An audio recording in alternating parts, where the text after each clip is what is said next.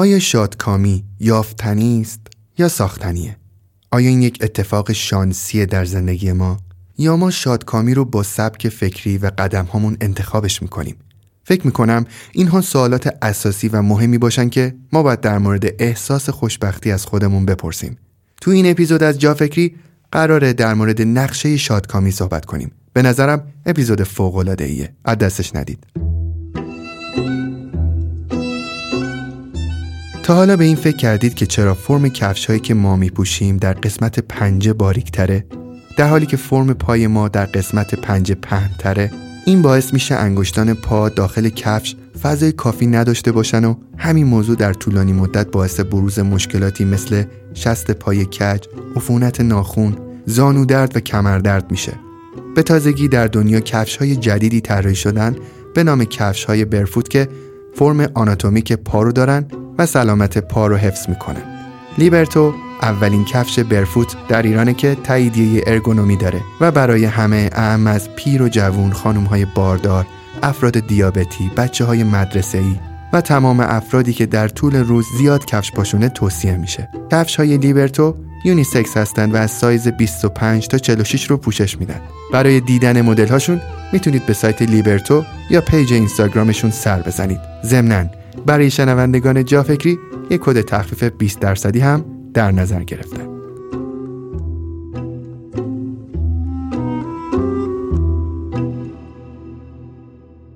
دکتر صاحبی عزیز سلام. خوشحالم که دوباره میبینمتون تو جا فکری درود بر تو امیرعلی و سلام بکنم به همه دوستان خوب در جا فکری دکتر ما توی اپیزود قبلی با هم در مورد طراحی زندگی صحبت کردیم. خیلی به نظر من پیام قشنگی داشت و به آدم ها یاد می‌داد که این طراحی باید یه جورایی اولویت باشه براشون.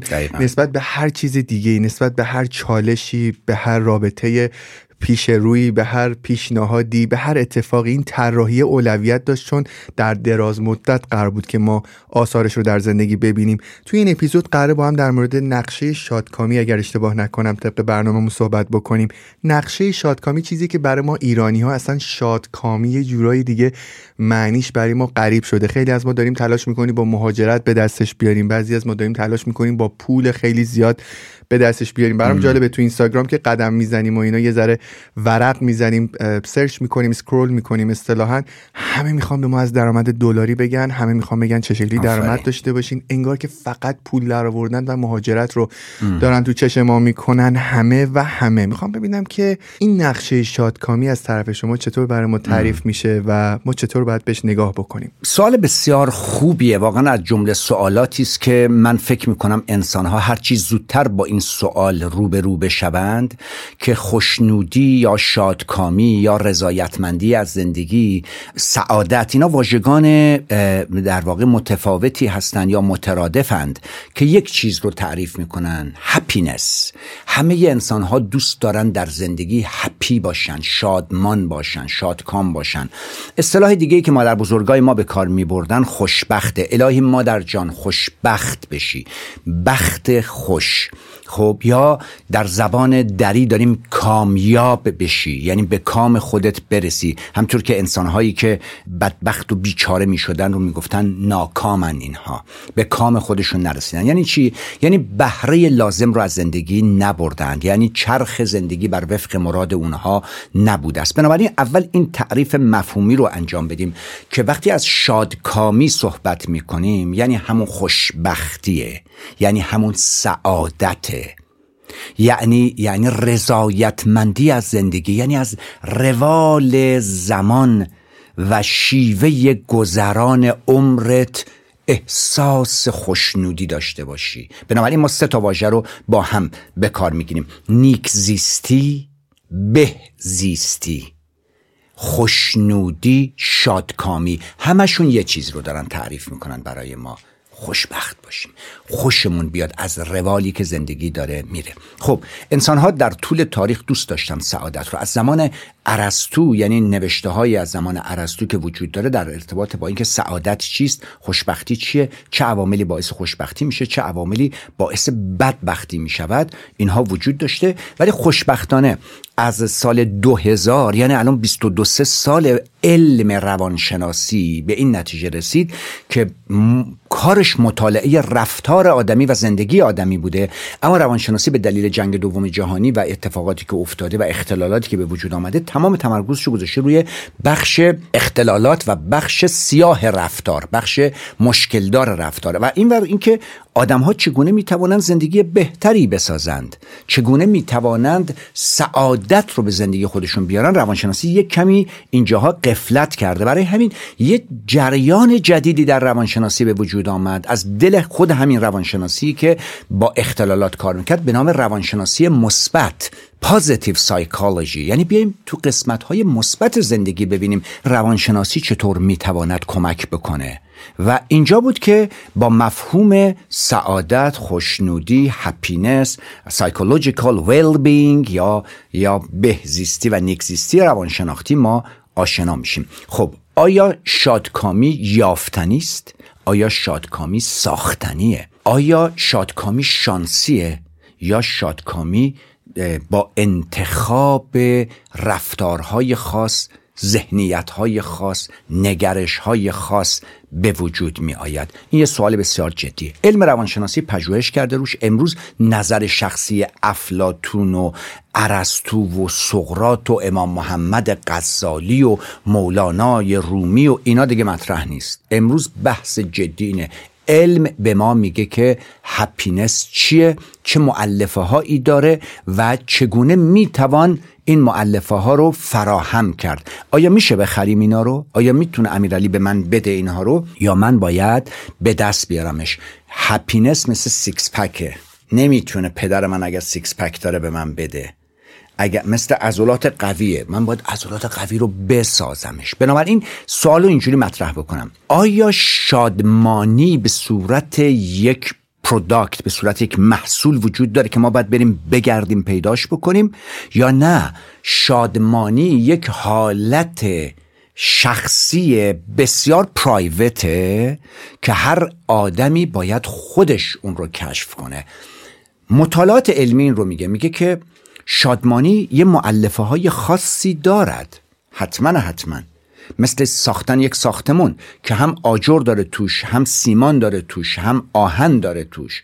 خب و هم بعدش می‌بینیم گچ داره و بعد پوشش های دیگه ای داره ولی خانه مطلوبش رو هر کسی خودش می‌سازه. توی یه خونه می‌سازی با همون سنگ و آجر و آهن و چوب ولی من توش که می نشینم می‌بینم من حس آرامش ندارم توی این خونه. با همون وسایل من یه خونه ای می سازم خیلی حس خوبی دارم. ولی تو ممکنه که اون رو نپسندیش. پس آیا شادمانی یافتنیه نه. آیا ساختنیه؟ بله. به جای اینکه بگیم چه چیزی انسان رو شاد می کند دقت کنید. چه چیزی افراد رو خوشنود یا شادکام می‌کنه؟ من باید سوال کنم. چه چیزی علی صاحبی رو شادکام می‌کنه؟ چه چیزی امیرعلی رو شادکام می‌کنه؟ بنابراین سوال اینه. من اگر چه کارهایی انجام بدهم چه چیزهایی به دست بیاورم چه کارهایی انجام بدهم چگونه انسانی بشوم چگونه روابطی داشته باشم حس سعادت دارم. بنابراین سوال اینجوری مطرحش می‌کنیم. در دو بخش می‌تونیم امروز الان در ارتباط با این صحبت کنیم. یک معلفه های اصلی سعادت یا یا خوشنودی و شادکامی بر اساس یافته های علمی در جوامع مختلف چیه؟ 126 کشور جهان 200 میلیون آدم. روشون پژوهش شده که ببینن یه مدلی از سعادت وجود داره یا وجود نداره. و دوم حالا به طور اختصاصی و فردی در واقع چگونه من می توانم من شادکامی منحصر به فرد خودم رو بسازم؟ مثل این کته. کت رو در واقع اندازه من اندازه شما نخواهد بود. ولی می‌تونه در واقع بگیم که چه نوع متریالی به بدن انسان لذت می‌دهد. متریالش رو می‌تونیم بفهمیم. ولی سایزش باید سایز خودت باشه. اندازش باید اندازه خودت باشه. دکتر من خیلی دوست دارم در مورد این مؤلفه ها از شما بشنوم. این مؤلفه ها چی هستن که باهاش می‌تونیم بسنجیم که ما چقدر واقعا آدم شادکامی هستیم؟ دقیقا. ببینید علم اینو به ما میگه. میگه که خیلی راحته. اول به صورت کلی میگیم بعد بگیم به صورت فردی حالا هر فرد خودش باید تعریف کنه. چهار تا معلفه بنیادین داره یک زندگی شادکام یعنی هر انسان شادکام در سراسر جهان در قنا موناکو نیویورک تهران کابل. فرق نمی‌کنه. یک انسانی که وقتی بهش میگی چطوری میگه از این بهتر نمیشه. وقتی بهش میگه حالت خوبه زندگی چطوره میگه بر وفق مراده خوشنودم. خب وقتی این آدم خوشنوده نگاه می‌کنی زندگیش می‌بینی چهار تا معلفه در زندگیش هست. یک اولیش داشتن یک سبک زندگی لذت بخش. یعنی تو باید لذت ببری. خب حالا یه سبک از زندگی باید واسه خودت بسازی که توش رنج نباشه توش بدبختی نباشه توش درد نباشه توش فلاکت نباشه توش محدودیت های رنجاور نباشه. یه سبک زندگی لذت بخش باید داشته باشی. یعنی غذای کافی داشته باشی خوراک خوب داشته باشی تو فضای خوب برای زیستن داشته باشی پوشاک داشته باشی و سبک زندگیت یعنی چی؟ یعنی مراوده های خوب. پروژه های خوب مشغولیت های خوب. سبک زندگی کی میخوابی کی بلند میشی روزای تعطیلت رو چه کار می‌کنی؟ می‌دونی توی غرب یکی از بدبختی ترین زمانها زمانهای رنجاور تعطیلاته. چون افراد میرن سر کار و میان و اینا تعطیلات که میشه بهش میگن هالیدی بلو هالیدی بلو بلو به معنی افسردگیه میگه افسردگی های زمان هالیدی یعنی هالیدی که میشه دیگه سر کار نمیرن کسی رو ندارن. فعالیتی هم نداره انجام بده. صبح تا غروب تو خونه باید بشینه یا سیگار بکشه یا مشروب بخوره یا نگاه کنه ببینه که که غروب میشه. بنابراین بازاری هم نیستش که بره تعطیل بازارها. و, و, و این آدم میگه که اصلا نمی‌دونه باید چیکار بکنه. سبک زندگی دلپذیر. داشتن یک سبک زندگی. دقت کنید سبک زندگی دلپذیر یعنی که من و شما با حقوق برابر در یک یکسان. در یک آب و هوای یکسان می توانیم دو نوع سبک زندگی متفاوتی داشته باشیم. من رفیقامو دعوت می‌کنم خونم رفیقام منو خونشون دعوت می‌کنن برنامه می‌گذاریم برای فعالیت های فیزیکی خودمون برنامه می‌گذاریم دور هم جمع میشیم یک کتابی رو می‌خونیم و با هم گفتگو می‌کنیم. برنامه می‌گذاریم یک شب یه پیتزای معمولی می‌خریم با هم فیلم نگاه می‌کنیم در مورد فیلم صحبت می‌کنیم. تو صبح تا غروب نشستیم اونجا فقط و فقط هی موبایلتو نگاه می‌کنیم. میشه سبک زندگی مختلف. حقوقمون هم یکی توی اداره هم کار می‌کنیم. داشت اولین معلفه یک زندگی سعادتمند داشتن یا ساختن یک سبک زندگی دلپذیره. سبک زندگی دلپذیر. دلپذیر خودت ها. خب قرار نیستش که من مثلا اساسا تلویزیون خونه من روشن نمیشه. باور می‌کنی؟ یه مرتبه خواستم تلویزیون بزرگتر بخرم پسر کوچیکم وارد خونه شد و تلویزیون خریدونم گذاشتم. آمد نگاه کرد و خیلی عجیبی که گفت تلویزیون خریدی؟ گفتم آره. گفت برای چی تلویزیون خریدی؟ گفتم که خیلی تلویزیون رو خیلی آفر خوبی داده بودن. به این بزرگی خریدمش مثلا 99 دلار. و گفت ولی تو که بابا تلویزیون هیچ نگاه نمی‌کنی. گفتم که حالا خریدم گفتم گاهی اوقات پرسپولیس بازی داره بازی پرسپولیس رو نگاه می‌کنیم با هم دیگه. فقط برای این یعنی در واقع من اصلا تلویزیون نگاه نمی‌کنم. پس سبک زندگی دلپذیر من داشتن یک تلویزیون خیلی عالی تو خونم نیست یا دیدن فیلم. ولی ممکنه تو فیلم برات یک بخش از زندگیه. با فیلم با سینما با تلویزیون ممکنه واقعا حال خوب بهت دست میده. بنابراین پس تو سبک دلپذیر یعنی که اتاق تلویزیون رو درست کنی فیلم های خوشگل جهان رو بیای ببینیش. درسته؟ یعنی در واقع این این این پراژانوف رو وقتی نگاش می‌کنی خیلی خیلی حال می‌کنی. یا وقتی که میری فیلم های بزرگ کلاسیک جهان رو نگاه می‌کنی. کیف می‌کنی. پس اون میشه سبک زندگی دلپذیر تو. من ممکنه که یه فعالیت های دیگه وقتی مثلا تنیس بازی می‌کنم سبک زندگیم قشنگتر می‌شود. وقتی طبیعت گردی می‌کنم ممکنه. سبک زندگی دلپذیر. باید بری بگردی ببینی چه چیزایی به تو لذت میده. ما داریم اینجا از لذت صحبت می‌کنیم فقط. لذت. ولی اون لذت هایی که تو اپیزود قبلی گفتیم زندگی ما رو بست می‌دهد و نه قبض. کوچیک نمی‌کنه. اولیش. دو دومینش که خیلی مهمه و بسیاری از مردم در جهان واقعا ازش قفلت دارن و پژوهش های علمی داره هی به ما میگه داشتن رابطه های غنی در زندگی. اسمشو اسم دیگرش در تئوری انتخاب ما بهش میگیم خوب کنار آمدن با عزیزان و اطرافیانت. ببینید تو الان عزیز من نیستی نه فرزند منی نه برادر منی نه همکار من بودی. چند مدت با هم دوست شدیم؟ درسته؟ ولی یکی از اطرافیان خوب منی الان. من باید بتونم باید خوب کنار بیام. ولی فرزندم جزو عزیز منه. مادر همسر ما ممکنه عزیز ما نباشه. ما اصلا ازش خوشمون نمیاد. ولی یه آدم مهم زندگی ماست. یعنی کی یعنی شخصیت بسیار اساسی همسر ماست. ما باید بتونیم با این خوب کنار بیایم. برادر همسر من ممکنه که با من عزیز باشه خیلی رفیق باشه ممکنه هم نباشه. درسته؟ ولی مادر من عزیزمه. من باید بتونم باش کنار بیام. پس خوب کنار آمدن با عزیزان و اطرافیان یا داشتن رابطه های غنی بین فردی. این یکی از عناصر سعادته. حافظ آخرای عمرش که خیلی خردمند شده بود چون حافظ هم مثل ما 20 سالگی داشته 25 سالگی داشته 30 سالگی داشته 40 سالگی تا روز مرگ. واسه همین خیلی فکر میگن میگن چرا حافظ متناقض حرف می‌زنه؟ یا فلان شاعر یا سعدی. چرا سعدی میگه که در یه جایی میاد میگه که مثلا تربیت نااهل را چون گردکان بر گنبد است. یعنی مثلا ولش کن. یا اینا اصلا کسی که ژنش بده بده دیگه. ولی در یه جایی دیگه میاد میگه که سگ اصحاب کف روزی چند پی مردم گرفت و آدم شد. و میگه که یعنی هر کسی تغییر می‌کنه. میگه خب سعدی سی ساله بوده تجربه نداشته خرد آنچنانی هم نداشته ولی زبانش زبان شاعرانه قشنگ بوده. بعدم شده هفتاد ساله فهیمتر شده جهان رو درک کرده که انسان می‌تونه تغییر بکنه. بنابراین تناقضه به خاطر سنشه. حافظ آخرای عمرش که خیلی فرهیخته شده بود میگه دریق و درد که این همه سال ندانستم که کیمیای سعادت رفیق بود. رفیق. نفهمیده. این همه سال دنبال این بوده که یه جور دیگه ای زندگی شو شاد کن تازه فهمیده بابا رفاقت و روابط انسانی و مشارکت چقدر سهم داره در سعادت ما. پس یکی از عناصر سعادت ما داشتن روابط خوب با عزیزان و اطرافیانه. و خیلی از مردم من و شما رفیق خیلی خوبم هستیم. از دبیرستان رفیقیم. الانم شده 60 سالمون.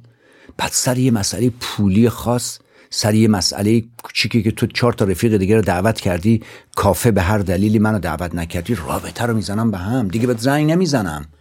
اصلا نمی‌دونم بابا این این رابطه بخش از سعادت منه ها.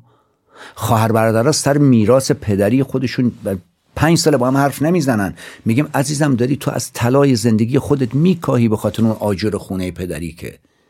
داشتن روابط خوب. پس دومین عنصر سعادت داشتن روابط خوبه.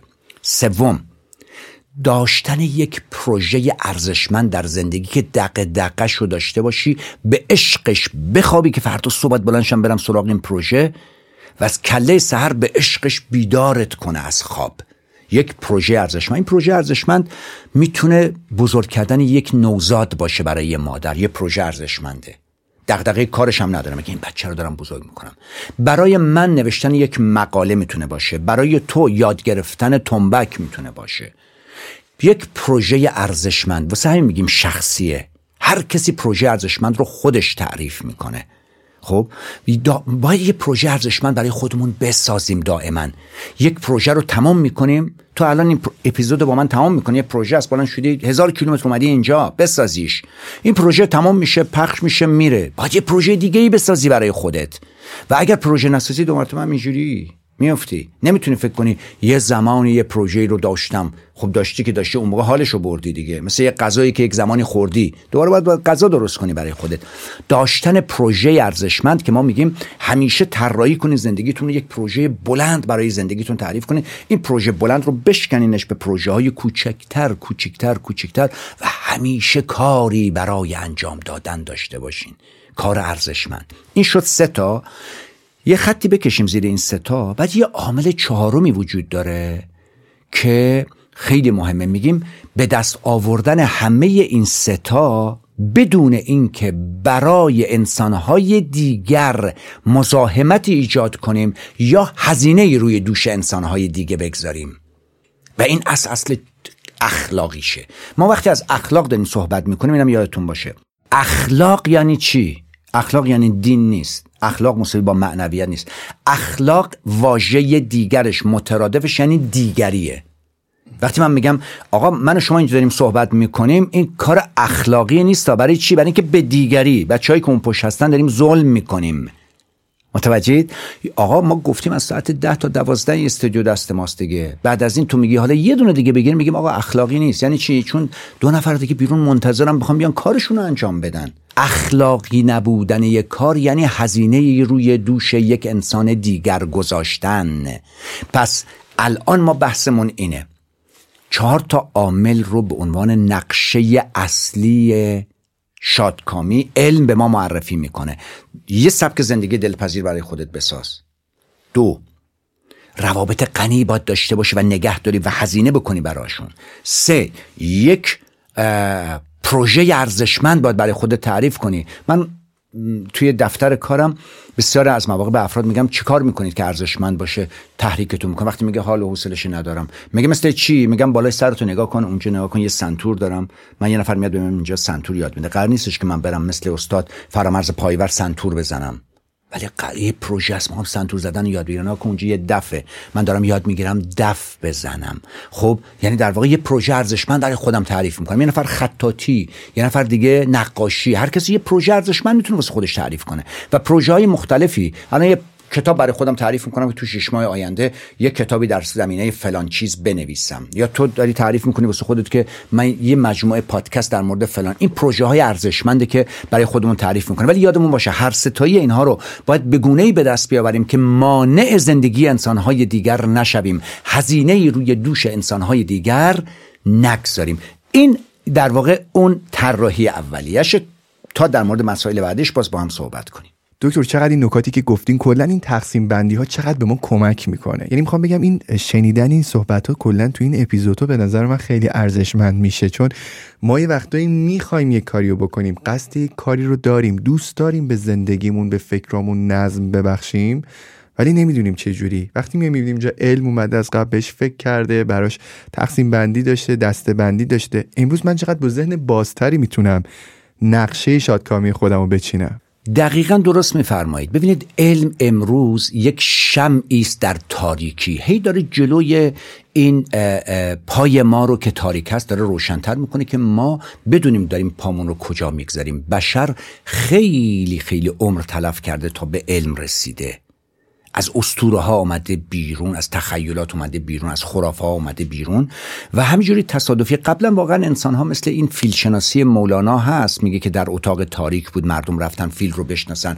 یکی دستش رو زد به پای فیل گفت فیل مثل ستونه. یکی دستش زد به خورتوم فیل گفت مثل نافدونه ولی مولانا میگه که در کف هر یک اگر شمعی بودی اختلاف از بینشان بیرون شدی.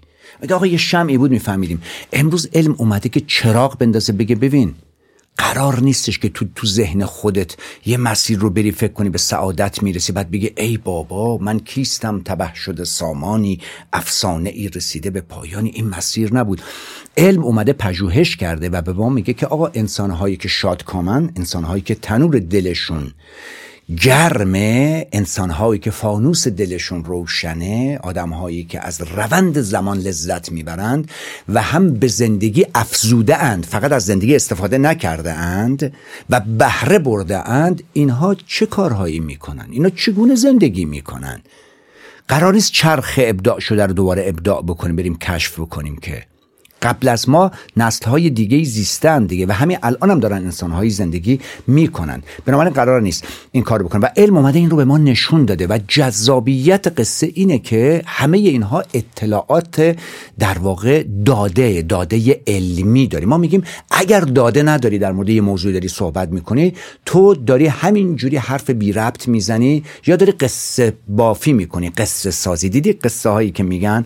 فلان کس با فلان کس رفت توی اتاق 25 روز بیرون نیومدن. بعد که آمد یک دیوان شعر انقدی سن آقا data باید داشته باشی. بابای تو خود دو روز آب نخوره مرده که. چجوری 25 روز رفته تو اتاق غذا نخورده؟ data ی علمی به من بده. دیتای علمی داره به ما میگه که این اصول اصول درستی است. ولی اینا خیلی فردی اینا که ما گفتیم در واقع یعنی اینکه شما فکر کنید که ما میگیم چهار تا لیوان اینجا داریم ما الان چهار تا لیوان به تو دادیم ولی میگیم امیرعلی تو این لیوانه ما میگیم این لیوان اولیه باید مایع باشه. ولی مایعش رو تو انتخاب می‌کنی دوغ بریزی. یه نفر نوشابه میریزه یکی دیگه آب میریزه یکی دیگه هم ممکنه که یک مواد دیگه ای بهش لذت بده. متوجهید بعد دیگه اینجا فردی می‌شود. واسه همین ما وقتی که این رو نگاهش می‌کنیم میگیم که اوکی ما باید این چهارتا گام رو بریم. یعنی من اگر می‌خوام یک زندگی خوبی داشته باشم باید یک سبک زندگی خوب برای خودم بسازم. من یه مرتبه یه, یه قصه واسه تو میگم. یه مرتبه یه مراجعه رو میدیدمش ازش در سیدنی تو خارج از کشور وقتی با آدما صحبت می‌کنه اولین اولین سوال اینه اسمت چیه؟ سوال دوم اینه که date of birth تولدت چیه؟ و تولد ایرانی ها رو بهشون میگیم مثلا تاریخ تولد چیه؟ سالشون میگیم. میگه 1158 1165 مثلا. در اونجا باید روزش و ماهش رو بگی. میگه 22nd of 5 1964 مثلا. باید date date of birth میگه روز تولدت کیه؟ اون date ش رو میگه. از خانمه پرسیدم که روز تولدت کیه؟ گفت که تاریخ تولدش که گفت؟ من دیدم روز ماه و سال تولدش با روز ماه و سال تولد من یکیه. تو عمرم تا بالا همچین آدمی نیده بودم. یعنی اول خرداد ماه 1343 به دنیا آمده باشه. من تعجب کردم گفتم اه واقعا؟ 1964 گفت آره. من گواهینامه در آوردم گفتم نگاه کن. اونم تعجب گفت واقعا شما هم سن منی؟ گفت اینجا دکتر چرا من انقدر له و لوردم من انقدر داغونم زندگی من خرابه فلان شما چرا اینقدر خوب این سر حال این فلان اینا؟ بعد یه خود با خودش فکر که آره دیگه ما زنا ما دخترا مثل جوی شش ماهه میمونیم. کلا از کاشت و داشت و برداشتمون شش ماه طول می‌کشه. یعنی ما رو زود شوهرمون میدن واسه همین شش تا بچه دارم من الان. چهار تا دختر دارم. و بعد دختر بزرگش مثلا 27 سالش بود من بچم 13 سالش بود. بعد گفتش مال مال جنسیت منه دیگه. ما ما زنا اینجوری گفتم مال جنسیت نیست. من الان جواب تو میدم. می‌تونه به من بگی که آیا ورزش می‌کنی؟ گفت ورزش؟ گفت نه ورزش خاصی نمی‌کنم. خب ورزش که نمی‌کنی. با رفیقات میری بیرون یه فعالیت اجتماعی دوستانی داشته باشی. گفت چی مثلا؟ گفتم نمی‌دونم کافی شاب بری با دوستان لب دریا بری قدم بزنی تو پارکی بری و فلان اینا. گفت نه بابا اگه مگه اینجا دوست پیدا میشه. همین یارو هم که باش الان آمدم میگن در بیابان لنگ کفشم نعمتی است. چون کسی رو نداریم میگه با هر آشغالی رفیق میشیم دیگه. ولی رفیق پیدا نمیشه که رفیق نداریم. اوکی. با اعضای خانواده چهار تا دختر داری یه شوهر داری با اینها چقدر تعامل داری؟ با هم غذا می‌خوریم با هم غذا درست می‌کنیم با هم پیکنیک میرین با هم فیلم می‌بینید با هم یه فعالیت مشترک انجام میدین. اون نه بابا اون شوهرم که صبح تا غروب مثل معتادا کار می‌کنه فقط. این دخترم هم که اون بزرگی که شوهر داره این یکی دیگه هم دوست پسر داره همه وقتش با دوست پسرش میگذرنه اون یکی دیگه هم که به بابای فلان فلان شدهش رفته. نه بابا من ما, ما کاری کس تو اتاق خودشه. اوکی. خدمات اجتماعی انجام میدی؟ گفت خدمات اجتماعی چیه باز؟ گفتم به انسانهای دیگری که به نیاز تو ربطی پیدا نمی‌کنه یک کمکی بکنی. گفت مثل چی؟ گفتم مثلا بری خونه سالمندان برای چهار تا سالمند کتاب بخونی. مثلا تو جامعه ببینی چه کسی چه مشکلی داره. مثلا یه آدمی مریضه براش سوپی درست کنی. خدمات اجتماعی انجام بدی. گفت نه خدمات اجتماعی نه اون کارم انجام ندم. گفتم درآمدت چیه؟ چرا درآمد داری تو زندگی؟ درآمد من آمدم الان شما نامه بگیرم که برم بازنشستگی بگیرم و اینا. درآمد آنچنانی خوبی هم ندارم. برای پیشرفت شخصی خودت چیکار می‌کنی؟ گفت پیشرفت شخصی چیه؟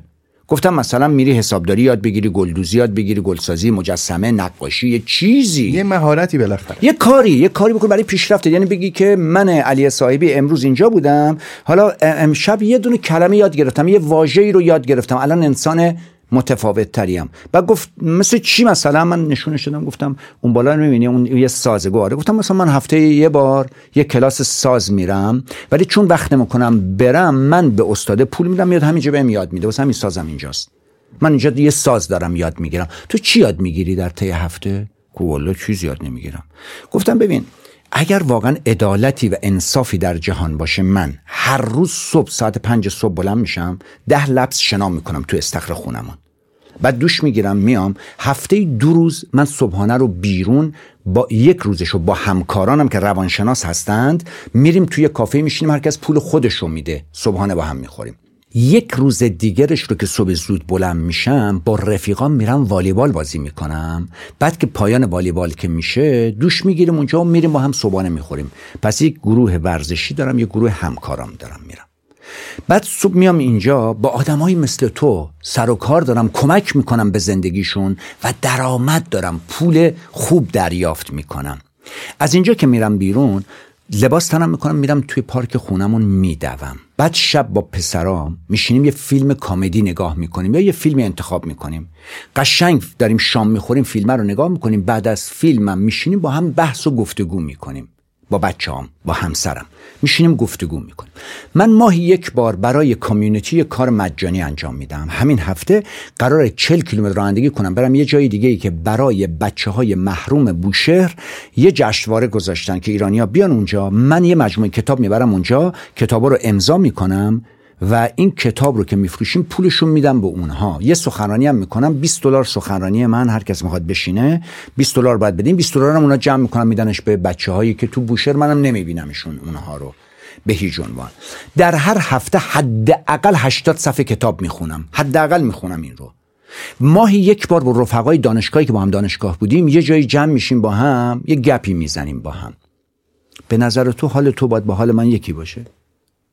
خب چیکار می‌کنی که باید حالت خوب باشه؟ چرا باید تو حالت خوب باشه اصلا؟ حال خوب واقعا ساختنی آخه. دقیقا. چیزی نیستش که ما وایسیم و کسی به ما اونو هدیهش بکنه. آره. برای همین میگیم ما برای اینکه میگیم شادمانی یعنی اینکه من رو چه چیزی شاد می‌کنه خوشنودی ما یه راهنمای دیگه هم داریم. آقا چهار دست نیاز هستن. هر انسانی با توجه به خلق خودش با توجه به شخصیت خودش منش خودش و امکانات خودش این چهار دست نیاز رو باید انجام بده. یک ما بهش میگیم بهش میگیم having needs. یعنی یک نیازهایی است که تو باید داشته باشی. مثل چی؟ تو باید غذا داشته باشی باید پوشاک داشته باشی باید مسکن داشته باشی. و و و و یکی دیگه از داشتنیات اینه که شغلی باید داشته باشی. آقا باید تلاش کنی اینا رو برای خودت فراهم کنی دیگه.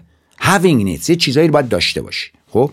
دوم doing needs. یعنی تو اگر همه چیز رو فکر کن امیرعلی یک خانواده ثروتمند داره همه چیز به تو داده.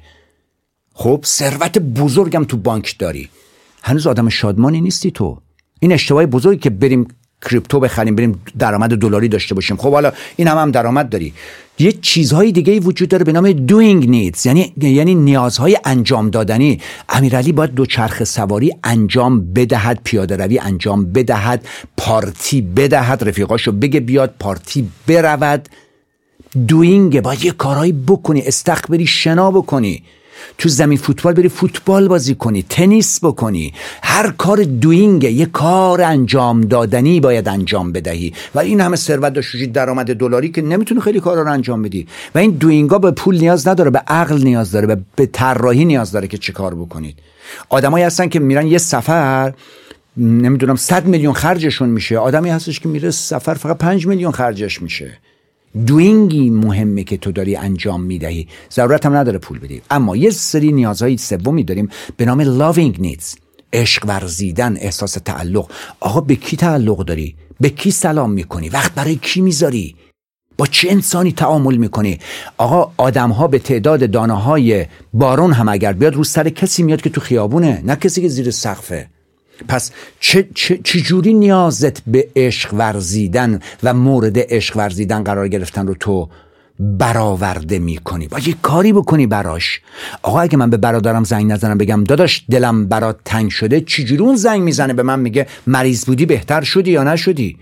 چجوری؟ من اگر برای رفیقم وقت نگذارم وقتی یک جایی دچار یک مشکلی شده چجوری وقتی من دچار مشکل بشوم می‌توانم توقع داشته باشم او بیاد به من کمک بکنه؟ لاوینگ یعنی یه تعامل یعنی دادن و ستاندن محبت مهربانی عشق.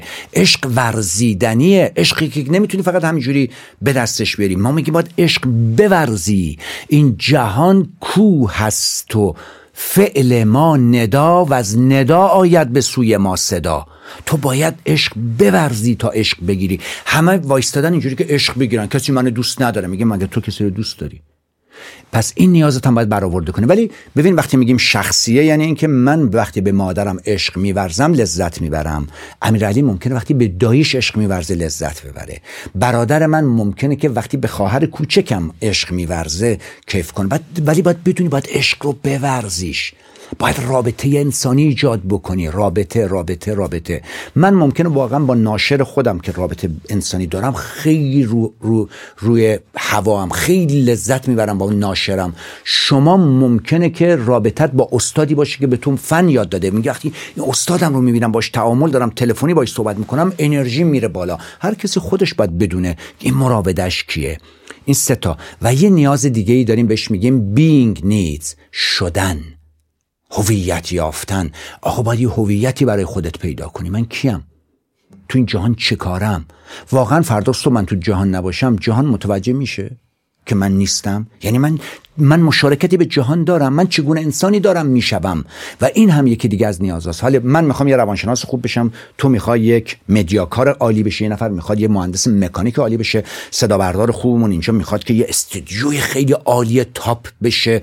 فیلم بردارمون می‌خواد یک فیلم بردار آیکون بشه. هر کسی یه چیزی می‌خواد بشه. تو می‌خوای چی بشی؟ تو می‌خوای چی بشی؟ اینجاست که میگیم شادکامی هم یه نقشه داره و همین که یک فرمول از پیش تعیین شده نداره که به هر کسی بگیم برو این کار رو بکن. متوجه ما باید به موسیقی گوش بکنیم. ولی من موسیقی که گوش می‌کنم یه موسیقی خاصه که به من لذت میده. تو گوش کنی ممکنه حالا تعو به دست بدی چه موسیقی مسخره است برای همین ما میگیم همه نوع هنر زیباست و هر کسی یک جنسی از اون هنر در زندگیش بهش کیفیت میده. یعنی سبک زندگی دلپذیر براش می‌سازه حتما. دکتر من دیروز یه تجربه خیلی جالبی داشتم. تقریبا به مدت یک ماه و نیمه که میشه گفت همه برنامه های زندگی من گره خورده و پیچیده شده و همین قضیه باعث شده بود که من این چند وقت بعضی از کارها رو رها بکنم و به خودم استراحت بدم. بیشتر از همیشه. یکی از چیزهایی که تو این راستای استراحتم بود ورزش نکردم بود. چون یه مدتی به مدت یک سال تقریبا حرفه‌ای داشتم ورزش می‌کردم. یک ماه و نیم حدودا یک ماه یک ماه و نیم انگار که بدن من به من اجازه ورزش نمی‌داد دیگه و من گفتم من میپذیرم. یک سال ازت خیلی سنگین کار کشیدم. یک ماه یک ماهانی به تو اجازه میدم که ورزش نکنی. از جایی به بعد دیدم که نه اصلا بدن من خیلی قوی تر شده و اصلا به من دیگه اجازه ورزش نمیده. دیروز با یکی از دوستای خودم که قهرمان المپیک هم هست قهرمان یعنی تو تیم ملی ما هست ورزش می‌کنه رشته قایقرانی. میگفتش که ببین ما در اردوهای خودمون مثلا در همین اردوی آخرمون توی سنگاپور همش در کنار ما یک روان درمانگر هست. همش داره با ما صحبت می‌کنه. همش داره روان ما رو خالی از مسائل می‌کنه واسه اینکه ما تمرکز داشته باشیم روی ورزشمون. و من چیزی که فکر می‌کنم باعث شده در یک ماه نیم گذشته تو نتونی ورزش بکنی همین روان پریشانی هستش که تو انقدر توش گره ایجاد شده و این گره ها رو نتونستی باز بکنی. امروز نمی‌تونی ورزش بکنی. بخوای هم نمی‌تونی. یعنی می‌خوام بگم این دیروز بود احساس می‌کنم یه فهمیدم که این عوامل شادکامی ما حتی رو همدیگه اثر گذاره صد درصد. اینو اصلا حواسمون نیست. یعنی اگه من مثلا در جای حواسم به منابع مالیم نباشه این می‌تونه بیاد تاثیر بذاره رو ورزش من. یعنی من اینجا دو تا عامل شادکامی خودم رو دارم از دست میدم. اگه درست ورزش نکنم روحیه خوبی ندارم بعدش بخوام برم با کسی ارتباط غنی رو ادامه بدم.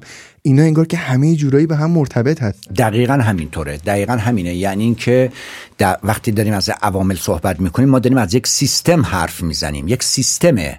یعنی هر کدوم از عناصر سیستم روی حرکت و عملکرد بقیه عناصر سیستم هم تاثیر می‌کنن اینا از هم جدا اصلا نیستن. شما نمی‌تونید در واقع روابطت رو حذف کنی از زندگی بعد جسم سالمی داشته باشی و روان سالمی داشته باشی. سبک زندگی سبک زندگی دلپذیری نیست. برای همین آدم هایی که میان توی این خط قرار می‌گیرن می‌تونی همش با هم در یک راستا قرار می‌گیره و بهش کمک می‌کنه که بره جلو. دقیقا ما باید خودمون رو به عنوان یک سیستم نگاه بکنیم و نه اجزاء جدا جدایی که با هم کار می‌کنه. چهار تا چرخ یک ماشین درسته که مستقلم تک تک پنچر میشون ولی تو حرکت این چهارتا به هم وصلن. یه دونشون اگر گیر بکنه سرعت اون ستای دیگر رو می‌گیره. یکیشون اگر پر سرعت بشه اون ستای دیگر رو هم حول میده که بره. در حینی که اینها استقلال دارن ولی یک سیستمن. ما هم یه سیستمیم. به نظر من خیلی تعریف درستی بود. در راستای نقشه شادکامی های چیزی دیگه هستش که به ما بخواین توضیح بدین دکتر؟ ببین شادکامی بسیار بسیار پدیده اولا هم مهمه دوم گسترده است و سوم جزئیات بسیار زیادی داره. من فقط این رو می‌خوام بگم که به عنوان یک پیام روشن سعادت شادکامی خوشنودی از زندگی حق ماست. ما حق داریم در زندگی خوب خوش و معنادار زندگی بکنیم و, و, و اون زندگی رو بسازیم که استحقاقش رو داریم. اما زندگی خوش به سمت ما نمی آید. ما باید عناصرش رو کنار هم بگذاریم و باید بدونیم که یه مدل داره. و این مدلش یعنی طرح اولیه رو به من میده داخلش رو خودم باید پر کنم با توجه به ویژگی های خاص خودم. بنابراین آیا هر انسانی در هر جغرافیایی می‌تواند احساس سعادت بکنه؟ صد درصد. یعنی اصلا سعادت و خوشبختی ما وابسته به یک جغرافیای خاص نیست. اصلا فکر نکنیم که اگر من در آمریکا به دنیا می آمدم در آمریکا الان زندگی کنم خیلی سعادت دارم. می‌دونیم که بیشترین داروی ضد افسردگی در امریکا خورده می شود خب اگر آمریکا آمریکا باشی و آمریکایی باشی و پاسپورت آمریکایی داشته باشی اگر سعادت حفظ چی اینقدر قرص ضد افسردگی می‌خوره؟ چرا؟ بس, بس محیط جغرافیایی نمی‌تونه برای من تعیین کننده باشه. شما می‌توانید با کارهایی که انجام می‌دهید با روابطی که می‌سازید و پروژه‌ای که برای خودتون تعریف می‌کنید ای بسا به قول مولانا در زندان باشی و دلشاد و ای بسا در کاخ باشی و ناشاد. بس بستگی داره که چه کارهایی می‌کنیم. برای همین دوباره استناد بدم به مولانا. میگه عالم از ما هست شد نه ما از او باده از ما مس شد نه ما از او. چرخ در گردش اسیر هوش ماست باده در جوشش گدای جوش ماست. ما اصل کاریم در واقع ماییم که اصل شادی و کان غمیم. ما باید یک کاری برای زندگی خودمون بکنیم. سعادت خوشبختی رضایتمندی از زندگی نیک زیستی امریست در دسترس همه ما. فقط باید بدونیم ما فعالانه یا خودمون رو درگیر زندگی می‌کنیم یا منفعلانه وایستادیم برای اینکه زندگی به سمت ما بیاید. یه روزی رژیم عوض بشه بهتر شه. مدیرم بمیره یه مدیر دیگه بیاد بهتر شه. همسر من اگر عوض بشه من بهتر می‌شوم. ازدواج بکنم دیگه خوب می‌شوم. هیچ کدوم از اینها تأثیری نداره. تو اصلی تو باید تغییر بکنی. و این چهار تا عاملی که گفتم حتما حتما باید having needs, doing needs و loving needs و being needs رو بتوانی بر اساس سلیقه خودت برآورده بکنی. زمانی که بتونی نیازات رو خوب برآورده بکنی احساس سعادت می‌کنی. هر زمانی که نیازات رو نتونه برآورده بکنی احساس فلاکت داری. دکتر براتون آرزوی سعادت و شادکامی دارم. خیلی ممنونم ازت. سپاسگزارم.